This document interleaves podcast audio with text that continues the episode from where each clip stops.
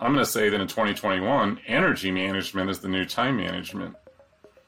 And what I mean by that is it's, you know, we all know we have the same amount of time in the day. There's no difference for you than it is for me. Not necessarily how well we manage the time, it's how we, we manage our energy throughout the day. And I think people are more in touch with things that are energy depleting and things that are energy accelerating than maybe we have been in the past. So let's be proactive.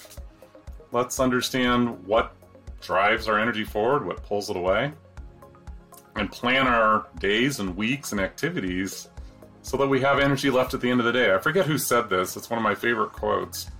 It's make sure that you get the best of me, not what's left of me.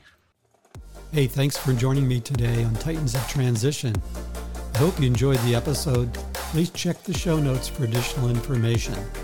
Also, please like and subscribe to this channel.